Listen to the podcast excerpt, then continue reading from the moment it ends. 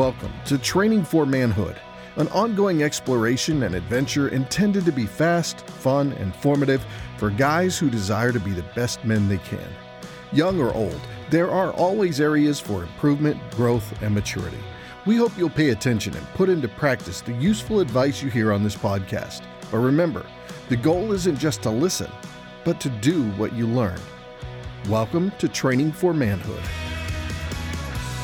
Hey guys, welcome back to Training for Manhood. This is Dan Panetti, and I've got two of the boys with me, uh, Preston and Parker. Thank you guys for taking um, a little time out of your day to have a conversation.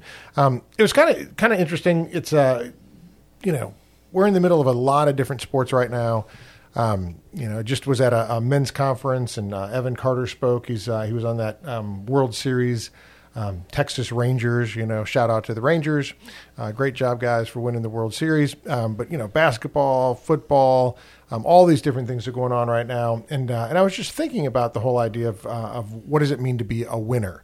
Um, and just kind of that that tagline, and, and, you know, oftentimes we think about things from a sports perspective, and it's interesting because you uh, you read through Scripture, and uh, and Paul actually um, uses um, kind of the reference in terms of uh, what does it mean to be um, a Christian, and he compares you um, uh, to uh, an athlete several times. Uh, he compares you to a farmer. He compares you to a soldier, um, and you know just things that are kind of common concepts for people to kind of say, yeah, that's that's what it means. That's what it takes. And so, um, as you're looking at right all these different um, you know push towards the championships and teams that win and teams that lose um, I just wanted to kind of have a, a conversation uh, with you know two of my boys about what is it what does it mean to be a winner? Because uh, I think in life, right, we want to be winners, and so um, you know the the idea is uh, if you um, if you win at something.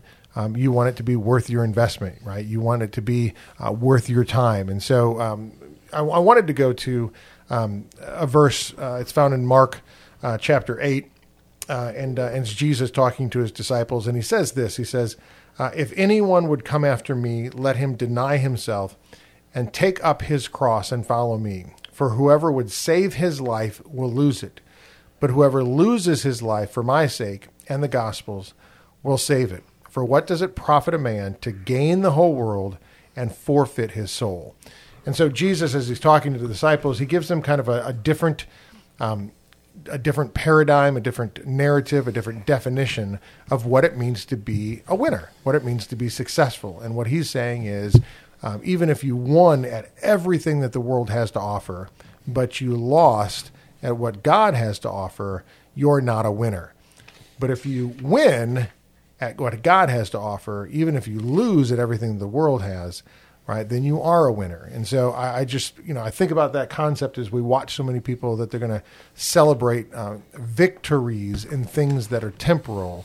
Um, how do we get people to focus on um, the greatest game that they're in, and that's the game of life, um, and to ask the question: Are they winning at that particular game? And so you guys, you guys are young, um, and I know it's you know you're in your 20s, and I, I know it's you know you don't think about um, things in terms of like you know the end of your life coming up soon. But this this this verse is a very important verse, right? To kind of evaluate that concept of what's your life going to be worth. Are you going to at the end of your life, however long it is, are you going to be a winner, or are you going to be a loser? And so when you when you read that and we talk about these things in terms of like life, what what comes to mind for you guys? Um, if somebody said, um, "Hey, you know, are are you winning in life? Are you a winner?" How would you guys respond to that? I think first when we think about winning or like games in general, competition or winning and losing, I think you have to look at both. Yeah. Right? It's not just winning, but winning and losing. I think of three P's because I mean we're Panetti, so might as well make yeah, them P's. Go with the P's, yes. Um, I think of first, it's stage one is like planning or preparation. Okay. Sta- stage two is practice, and stage three is just playing. Yeah. So I think, you know, stage one to like start off is that planning or preparation period is first saying, hey, like in the future, right? Like what determines success? Yeah. Right. So, um, like we just watched NFL playoff game, right? And so at before you, you know, play the game and before you practice, right, you have to plan, hey, how are we going to attack this season, attack this team, right? Schedule out those things so that we can better ourselves and then we can execute what we put into practice. Yep. but I think with planning about being, you know, if our future self is what determines success when we're 75 years old. When we look back and say, "Hey, was I winning in life? Am I winning in life? Did I win throughout my life?" I think the first thing is like, "Hey, what determines success?" Because we don't know what determines success, we can't work towards being a winner. Kind of going back to like the, I know it seems like so basic, and so I think first thing is, and it, like for us, like I don't want to give like what the answer is to it, but you know, one of those things is is my walk with Christ glorifying of him and sacrificial of myself. That's one thing I think of of that means I was successful in life. Yeah.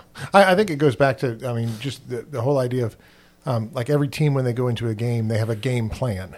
Right. Right. So they've they, they've you know they've practiced, they've prepared, you know they've laid it out, but they have a, they have a game plan for what they're wanting to do.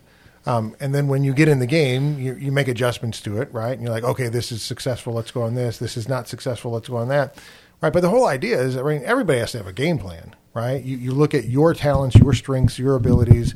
You look at your weaknesses. You evaluate the other teams, right? And you, you put together a plan, right? And and I think you know the the better coaches um, aren't just guys with better players all the time, right? Better athletes all the time, um, but they're guys who have a, a plan that they take into consideration right what what are the things that we need to stay away from what are the things that we need to you know uh, go towards uh, and and they try to get their guys to buy into that system and then execute that. I remember um, it was Tom Landry had a quote talking about you know uh, you know what what does it mean to be a successful coach? And his his thing was um, you know my job is to get a group of men to do things that they don't want to do to achieve things that they wanted to, to achieve.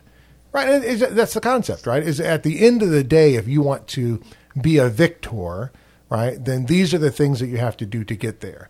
Uh, and sports have a game plan. And I, think the question is, is in life, do you have a game plan? In life, do you have a plan? If you say, hey, listen, uh, when they lay me in the grave at, and let's just say you're going to be old, right? You know, you're, you're, whatever age you're old, they're laying you in the grave. Um, did you have a game plan for life? Did you execute that game plan well? And and right at the end, would you say, yeah, like that that was that was a good game plan for doing life well. So, like you talking about the execution of a game plan, mm-hmm. kind of reminds me, like with coaching and staying on the aspect of sports, you you you can have your plan out there, but until you get out there, there's I mean, you, they talk about the first and second half adjustments. Yes. So, what are the things that you adjust to? Because maybe you come out there and it's just not working. Yeah. And so, and maybe you, you do get that little 30 minute break or that whatever time to kind of go, um, figure out what what's working, what's not working. And I think that's the same with life. In life, you get these moments where, hey, you know what, life's not going well, and sometimes you just got to take a chance to look back. I always like going a little bit off sports, going back to the the start of the year. You got your word for the year, you got your goals that you're going to throw out there, and in the first few weeks, you're already like, man, I can't do most of these, and so then you kind of look at it, and you're like, I'm going to make adjustments of what I think will be best for me um, but when we're talking about winning, like the winning the goal of life is not just about success. Um, and like the worldly standards, it's about doing things that are actually going to further God's kingdom. And so, if your goals in life are all about you, then you're, I mean, you're not winning in a kingdom mindset. You're winning in a physical aspect. Yeah, and so that's good. So, like, yeah, like what Preston's like, like if you don't have your goals at the beginning of the year, you're technically going to fail at them yeah, because you don't have, have them set, right? So yeah. if you don't have a game plan, like if the person, if you were to ask, like if a person as they're dying and say they never had a plan of how to be successful in life, they probably weren't successful in life because there was never a bar or there a plan to like determine that or base that off of. And the great, you know, without a plan or without a vision, that you know, people perish, yep. whatever that quote is. Yep. Um, and so I think you know, it's kind of a cheap answer to, to, your very initial question of what makes someone winning. I think it first starts with if if you have a plan or not, or if you have even asking the question of what counts as winning, what counts as success. If you're not asking that, you're probably losing right off the bat. Totally right, and then and this is a great time, right? Start of the year again, right? Great time to, to sit and think about what do I want this year to be about? What do I want my life to be about? I, I think about this though; it, it reminds me of the uh, the Mike Tyson quote um, and he's like, you know, everybody has a plan, right? Until you get in the ring and, and you get hit, mm-hmm. right? And then basically now you got to fight, right? You got you got a plan, you got a preparation, but here's the deal: once you're in the ring, right? Now, now you have to execute on that plan. You got you got to fight, and it's, it's just like once you get hit in the mouth, right? You you got to come out swinging because it doesn't really matter where, what your plan is. That's where the middle practice comes in. Exactly. So when um, like every football team has a two minute drill Yep. where they like if there was two minutes left in the game and we had no timeouts, this is how we would execute in that situation where we have a live defense and we're running plays where our plan is this, Yep. right? But our defense is doing their best to stop us, but it isn't real life. So we have a, a middle period of our plan like is X, Y, and Z. But in the future, we also know that someone's goal in life in a in a sports realm is the opponents, right? Or Yeah. um, It's to stop you from executing. right, stop you from plan. executing the plan. Yeah. In the spiritual world, we have that exact same thing in Satan, right? In his in his like demons in the spiritual well, world. And, well, okay, so you got And people. and well, you have Scripture talks about right. You have your own flesh oh yeah, you working against yourself you, too. right? Yeah. You've got you've got the world working against God's economy, right? And then you've got an enemy, right? And do you take into account those things when you're trying to execute your plan to have a life that is that is worthy and significant? And I think that that first question is, well, what is your plan? And then, right, how do you take into account those things that are going to be working against you? And then how do you execute? I, I go back to um, one of my favorite verses uh, is in Matthew chapter seven. It talks about the two men who build the houses, right? And you know, you're you're super familiar with this, right? You know, uh, Jesus says, right, everyone who hears these words of mine um, and does them is like a wise man who built his house on the rock, right? The rain fell, the floods came, and the winds blew and beat the house, but it did not fall because it had been founded on the rock. And everyone who hears the words of mine and does not do them will be like a foolish man who built his house on the sand. The rains fell, the floods came, the winds blew, beat against the house, and it fell. And great was the fall of it. And people have often talked about this uh, this idea of the house as a metaphor for your life right? What, you, what are you going to build your life on? Now, here's the deal both men in this story have built a life. The unfortunate thing is, you don't really know the value of that life, the value of that house until the storms come, right? And when the storms come, then you see, right, what was my goal? Was my goal building a house or was my goal building a house that lasted, that withstood the storms? And, and if your goal is to just be successful by the world standards, right? May- Maybe you achieve those things, but when they put you in a grave and they lay you down and you stand before God and He's like, "Hey, right? What did you do with what I told you?" And you're like, "Nothing. I, I was su- super successful in life." If you go down and look, right, I've got buildings named after me. I got streets named after me. I got all these different things that I achieved. But you didn't pay attention to the great game of life that was going on, the the the, the game between good and evil, the the game that took into account right your sin and and and accounted for it right? Then you missed the whole thing. And so I think this is a great reminder, right? In the in the midst of all the different games that are going on and all the different championships that we're going to watch and all the different things that are going into it, right? I think to me it's a reminder to ask the question of what are you really preparing to be a winner at? Are you executing that plan to be a winner? And then if you win it, have you actually achieved the one thing that's worth achieving? Preston. One of the things I go back to, st- sticking on the sports thing, is the Gravedigger play with Alabama. Oh yeah. and how it's the fourth down and 33 from the Yeah. uh, yards. Yeah. Who's got a fourth and 33 it- play? play, Yeah, right? exactly. and and then they go back after the game and they're like, "Well, wh- what was that play?" Like, "No, we had We a play, play. and it's called Gravedigger." Yep. And and what's cool about it is it happens to be Alabama, who is the epitome of success in college Yep. football and around the world. And Saban, and, and the coolest thing is they know how to win. Yeah. And you can you can come in on your one of your worst days, but you've been so used to victory because you've been given the keys to success. And I think in our lives, we've been given the keys to success. So there are going to be days when, you know what, we just had a really bad day at work. You know what, we just had. Um, a loved one pass away and we're just angry. Yeah. But we've been given the keys to su- success and know that this is not our temporal home, or sorry, this is not our home. Our home is in heaven, um, and for now, our, our our job is to go out there and live every day as if we are in heaven right now, and to go out and spread the good news. But when we do run into those roadblocks, we already know that hey, you know what? We've already been given the game plan of we what we know what will happen. And so I think when when when they uh, talked about that play, is like who can prepare for that kind of thing? The person that understands that's been through so much in their life Right. that they have to p- prepare for that kind of thing. Well, that's why I mean, you know, Matthew seven when it talks about, um, you know, Whoever hears these words of mine and does not do them will be like a foolish man who built his house on the uh, sand. The rain fell, the floods came. It doesn't say if the rains fell, right? And if the flood comes, it says the rains fell, the floods came. So if your life is not prepared for the adversity that this life is going to bring you, um, then your life is going to fall apart, mm-hmm. right? If your life is not built on something that's eternal, then your temporary things that it's built on will all be washed away. And I think that's that's the concept for a young man to really begin to wrestle with that idea. Um, is how many how many men do you know around you that have a life that's built on something that's um, worthy of building a life upon? Right? How many men are you listening to? How many guys are you paying attention to? How many people are investing into your life um, that are living a life that is meaningful and significant from an eternal perspective. And I think the you know the, the concept is um, if if you're spending all of your time you know watching temporal things, reading temporal things, um, you know having guys who are your heroes that are successful in temporal things, but you don't have anything that's eternal, right? Then you're setting yourself up right to be the guy who built his house on the sand. It temporarily looks good, but when the world comes against it, it's going to fall.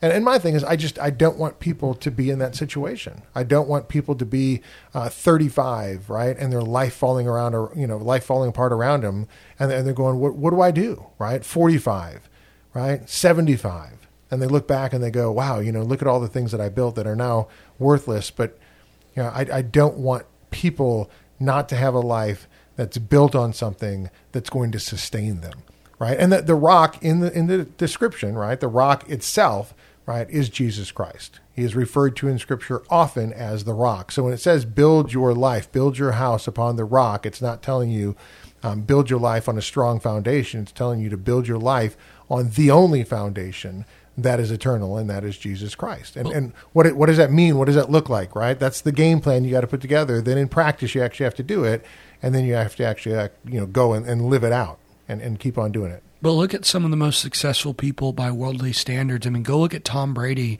who finally retired, and I mean, he absolutely needs football. And look at some of the people in business world and celebrities, and now that they're kind of gone away from it, they're just like, you know what? There's no satisfaction. Right. The people that have yeah. all the money in the world what I mean, what's a little bit more money for them? It's nothing, and they can't find the actual meaning to the reason that they're here and it's because all these things are going to be gone. Yeah. So if you have an, you know, I mean, this Blaise Pascal concept, right? If you have an eternal void in your life, the only thing that will fill it is something eternal. Okay, and so if you try to fill it with temporary things, temporary successes, as much as you can stack up of temporary successes and, and success in the world from the world standards, it's never going to fill a void that's eternal. The only thing that can fill it right, is something that's eternal, which is Jesus Christ. And so you have to you have to be able to evaluate your own reality and say, hey, listen, if I'm just an accident that got here from evolution, um, that when I die, I go back to dust, right? I have no meaning, I have no significance. Um, I try to create that meaning and significance for the little bit of a time that I, you know, take up on this earth, right? Well, then, yeah, I mean, you know, then do the best you can with what you've been given. But if that's the reality in which you're living, right? You came from nothing, you're going to nothing, your life will be worth nothing. Then then you know when you try to fill it with something, right? It's not going to work anyway. Do the best you can. But if you came from an eternal mind, right? That you came from the mind of God, you're going to be an eternal being, right? Then this time that you're down here needs to have eternal significance and weight and meaning right? And trying to fill it with temporary successes and temporary victories and you know temporary trophies um, is not going to satisfy the eternal longing of your heart. Because that's right that's the god-shaped vacuum that you have in your life. And i think a lot of people try to suppress that and try to push it down um, and try not to listen to it. But i'm going to tell you that everybody knows internally that there's something greater and more significant in life than just them trying to achieve one more small thing, one more small victory along the way, win, winning one more game. Because here's the deal: when they do, when they win the game, they know it hasn't filled them. Yeah, because they're like they're on to next year. Right. Then what? Yeah. Then what's next? And and if if you can say that, then what's next? And what's next? And what's next? Then you haven't filled that void. Mm-hmm. But when you have that relationship with Jesus Christ, you don't ask then what's next, right? You're you're waiting to get home right? To see him face to face, because that's the only what's next that actually makes sense, right? Is to be free from this sinful body, to be free from this fallen world, to be home at home in heaven. So, what would you say to a young guy? Right? You're sitting around talking to young guys. What would you say to a young guy who's, you know, 22, 23, 24 years old? He's trying to start off life, he's trying to be successful. How do you how do you shift from the world's focus and perspective on these are the things that are important? You got to go out and you got to make a living, you got to make money, right? You got to get married, have kids, right? You got I mean those things are not they're not bad, but they're not the most important question. What would you say to a young guy? So I I go straight into let's be practical. Okay. Okay. So if we have our, our planning period, our practice period, and our playing period, let's start with planning period. Is first let's analyze what's our goal. Right. Football. Our goal is to win the Super Bowl. Yep. Right. So if that's the goal, we have to look at what everything else that's not our goal that's a distraction for for believer right my goal is to be most satisfied in christ right and to be most like christ Right. in terms of sanctification right. So what are the So things that we're finding satisfac- satisfaction in that aren't Christ? right what are those things that we are choosing over christ Yep. and what are our weaknesses that are not only that are we going to but are keeping us from going to christ Right. so like analyzing that like hey like i have a weakness in this area right and i have a tendency to spend time more in this area than i do with god Yeah. right? i have a tendency to desire this may not be a bad thing right? But it, it could be something that's different than what god has for me. Right. um, and so like i think first just like looking at like a self analyzing like hey where am i at right? Is my goal ultimate satisfaction in christ and ultimate right like goal of sanctification in christ? Okay if it's not easy step right? Like fix that as the title of your presentation uh, that's my goal. Then second let's look at okay where am i bent to desire satisfaction or gratification, right, in the world, right, in myself and other people, and then where am I wanting to spend more time in that's not spending God's You know, you know, it's interesting. One of the things that comes up often when I talk to people um, is people will realize that one of the one of the common bents um, is what people call I'm a people pleaser, right? Like I, I know that I shouldn't do that, but I'm, I'm a people pleaser, right? And, and and we give ourselves permission to be bent in a way that isn't what's best for us, but we don't do anything about it, right? Where I, I'm, I'm just a people pleaser. I know I shouldn't do that, um, but that that's just who I am. But the reality is, is like if you were going into a game and you're like, hey, hey, we're just you know we're just a running team, right? And they they're stacking the box, and you're like, you got to pass.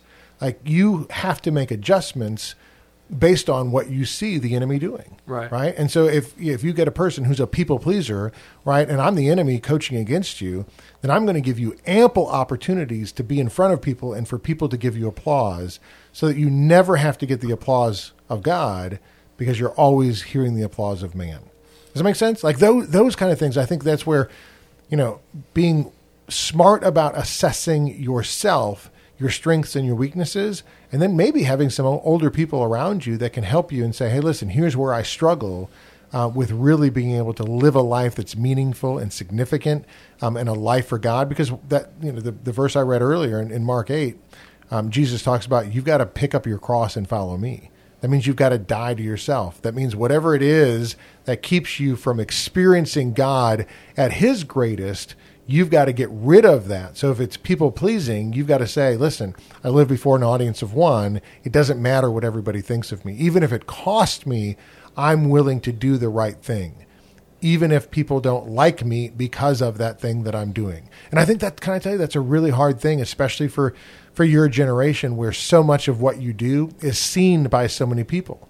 Right? I mean when when social media came out and, you know, people online were called friends and if they liked your post they give you a thumbs up. I mean the whole thing is set up so that people who, you know, want to be people pleasers, it's like, oh look, I've got you know four thousand friends, and look, I got eight thousand likes, and look right, and it's just like that's a hard thing to say. Yeah, that doesn't matter to me. I live before an audience of one. What what does God think of me? That's the only thing that matters to me, and I think it's it's hard for your generation. I think it's hard for everybody, but I think it's especially hard for your generation that so much of what you see and evaluate yourself in is based on a system that's set up right to to give you the time and the attention, the affirmation, the affection, right, that's meant to come from God, you're getting it from things of the world that are temporary. So I think another thing about a victor, if maybe you are looking at yourself like how Parker was talking about those three P's, and maybe you notice that right now your life isn't that. Yeah. A, a good thing is to look for somebody whose life is Perfect. And so Yeah, one like- thing yeah, I was you look in the mirror and you say, "Hey, I'm not there." But so who, find, find but, somebody. but who is Right. and i think a really big characteristic of a victor is somebody that first of all if you can just i mean you all of a sudden like he's clearly doing it right i think the biggest thing about a victor is even when things are going bad even when things are going hard you can just tell that their their joy is not in their sport, Totally. whatever their business is, whatever it is, it's it's found in the Lord, and I think that's the coolest thing. I mean, um, it was cool when uh, after Michigan won, or sorry, the Ravens won, and John Harbaugh, I guess his brother did too, but John Harbaugh went up there and he talked about uh, in First Chronicles, just talking about his faith. And I mean, even C.J. Stroud came out and talked about his faith, and he gets silenced. But that's not going to stop him because his thing isn't, oh, you know what, you're a rookie, you shouldn't have been able to do this. His thing is, you know what, I, I was given these talents by God. I'm going to go out there and do everything with the talents. And you know what, his season's over, but you know what, he's still praising the person that Right. gave so him those talents. so he's a winner, even though he lost. even though he lost. which, which is crazy. And some people are loser. I hate to say this, right? But some people are losers even after they won. Even after they because they won the game, but they lost in life, mm-hmm. right? C.J. Stroud is a winner, even though the scoreboard he didn't have as many points as the other term, right? That guy was was a winner, and you watched him go out there and use the gifts and the talents and the abilities that God gave him, and he gave credit, right, to the audience in which he's trying to trying to please. It reminds me of, and this is one of my favorite verses. It's uh, it's Habakkuk, right? Habakkuk um, cries out to God, hey, you know, hey God, pay attention. Um, things aren't going well here. Um, your people are crying out. You know, bad things are happening, and, and God says to him, hey, um, don't worry, I got a plan. Um, I'm going to bring down this nation. You know, they're going to take you captive. Um, and basically, it's like, whoa, whoa, no, like we're not doing well. We need you to free us. We need you to, you know, come in here and help us. And God, you know, basically is giving him a, a, a 180 on what he thinks should happen. Um, and so he goes through here, and at the end, this is what Habakkuk writes. He goes, "Though the fig sh- uh, tree should not blossom, the fruit uh, be on the vines, um, or nor the fruit be on the vines, the produce of the olive fail, and the fields yield, yield no f- uh, food. The flock will be cut off from the fold, and there will be no herd in the stalls." And so he basically, it's like, you know, I lost the game right? We just got trounced by the opposing team, you know, 45 to nothing, right? And he's like, and you're like, yeah, that, that's terrible, right? And he goes, well, hang on. He goes, yet I will rejoice in the Lord. I will take joy in the God of my salvation. God, the Lord is my strength. He makes my feet like the deer's. He makes me tread on the high places. And so what, what Habakkuk is saying is, right, victory comes from the Lord right? That that's what victory is. Victory comes from the Lord. So what it looks like it may be a defeat, it's like that's not a defeat, right? A defeat at the hands of the world is not a defeat. My victory comes from knowing the Lord because He is the one who is the victor. So here's the thing: your your thought was, listen, if life isn't going well right now, if you can look in the mirror and you go, hey, I'm not doing that, right? And you want to find a person who's doing life well, Scripture will tell you that person is Jesus Right. right? Now you may find, you know, you may look around and say, "Oh, hey, look, there, there's Preston. and He's doing life well, and he's got joy even in the midst of trials and hardship." Totally, that's great, right? But I'm going to tell you, when you find that person, they're going to point you to Jesus, right? Paul is going to tell you, "Hey, follow me," because I'm following Jesus. So I, I think, you know, at the end of the day, if you want to be victorious in life, you have to follow the only person who's defeated the greatest enemies that we have, and that's sin and death. It's their mentor. It's the person that they go to for, for everything. So Jesus is the one we need to we need to pay attention to and follow. That would be the the plan for them. Any other words of wisdom to the young guys? Yeah, so I'm very steps oriented. I think that really helps. Um, I've kind of taken what we've said, add a little bit to it, and kind of make it step by step. I think the order you can kind of switch things to make it make sense. Okay. But I kind of put it into eight steps to where of success of how to start. So first one is setting correct goals. Right, Yep. we talk about where that is. Yep. Two is you're evaluating yourself, where you're at, where your weaknesses. Yep. Three is growing your heart, mind, and strength. Like you said, when we're looking for wise counsel and accountability in community, don't look for that without first looking to Christ. Yep. And thankfully and hopefully, those people will be doing that for you or be helping you push there. But I think first, growing your own heart, mind, and strength. Fourth, I have building strong community. Fifth, inviting wise counsel. Yep. I think those can be interchangeable based on your season of life or your where you're at. Um, sixth, I have discipling younger believers. Seventh, reaching lost people, and then eight is expanding your heart, mind, and strength to where you multiply all those things. Yeah. I think that is a key plan for success. Yep. And then as you practice those things, right, you get to fix each step. Right, you get to fix evaluating yourself again, making sure your goals are set correctly, making sure your heart, mind, and strength is to God, not in, in a sense of legalism where you're bound to doing just read God's word and pray because you have to. Yeah. And then it fixes why you have community and what your community looks like. It fixes right your wise counsel and who you have pouring into you. It fixes who you're pouring into and what you're saying to them, and make sure that you're pouring and looking for lost people to share the gospel with them. And so I think it's that that continual cycle of success or winning, right, comes from those steps that's how, at least that's how my yeah, and then works. doing them over and over, Over again, again, right. right? Which you have that you know that that long obedience, right? That Eugene Peterson concept, right? You don't just do it once, Right. right? But you do it over and over and over again, and hopefully you get better and better and better, deeper and deeper and deeper, right? Christ becomes greater and greater and greater, as John would say, right? He must increase so that I decrease, or I must decrease so that he increases, right? And the and the the walk that you have in doing those things, right, becomes less about you doing them and more about you abiding in Christ so that he can do them through you. But I think obviously all of us want to be victors. I Yes. think the hardest thing is just being honest with yourself. Yes. I think the the crazy thing about a victory, a lot of the times the game can be going one way and all of a sudden it takes one little fumble, it takes one little right. one little things. It takes one little thing for you not to be honest with yourself. Those eight steps Parker gave, it takes one thing Yep. for it to completely go and just gone. Yep. And so And that's I one of the great things about grace. Yes. Be- because we are not going to be the victor. Christ is the victor, right? We rest in his victory. And so it's it's kind of a weird thing and I know, you know, when you, when you say this, right? But we're we're fighting from victory. We're not fighting for victory, Right. The victory's already been won. Um, and if you know the victory's already been won, right, then you don't you don't rest.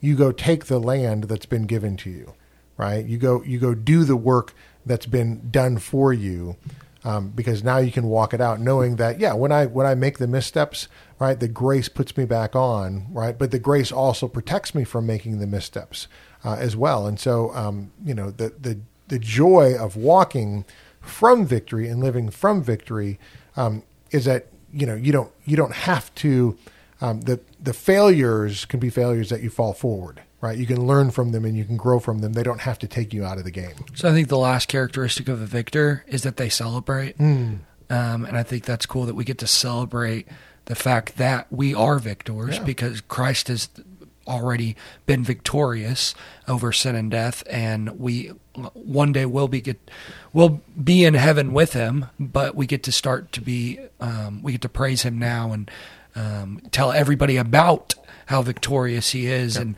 how you can be a part of and, it. and it's funny because we were just watching a game the other day a basketball game and um, you know UT won and it was a last second shot and we were all watching it. And we celebrated right? We were you know yelling and screaming. Um, and that's that's one of the fun things about celebrating the victories.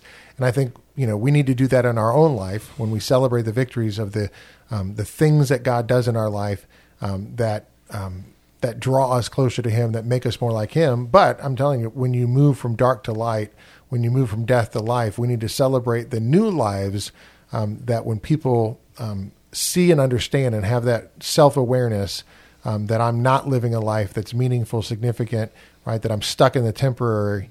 Um, when they when their eyes are open to that reality, we need to celebrate that that a, there's a new life in Christ. There's a new creature in Christ. Uh, and so that if that's never been done for you, if you've never made that transition, if you've never surrendered your life to Christ, I think that's to me right. Step one of the game plan uh, is making sure you're on the right team.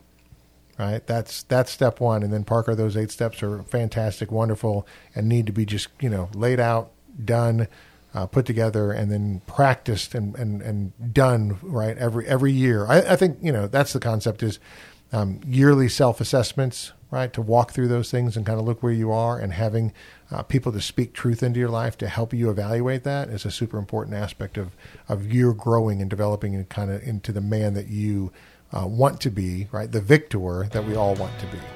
So, guys, appreciate your time. Thanks for um, carving out a little bit of your time to talk about what it means to be a winner. Thank you for listening to Training for Manhood.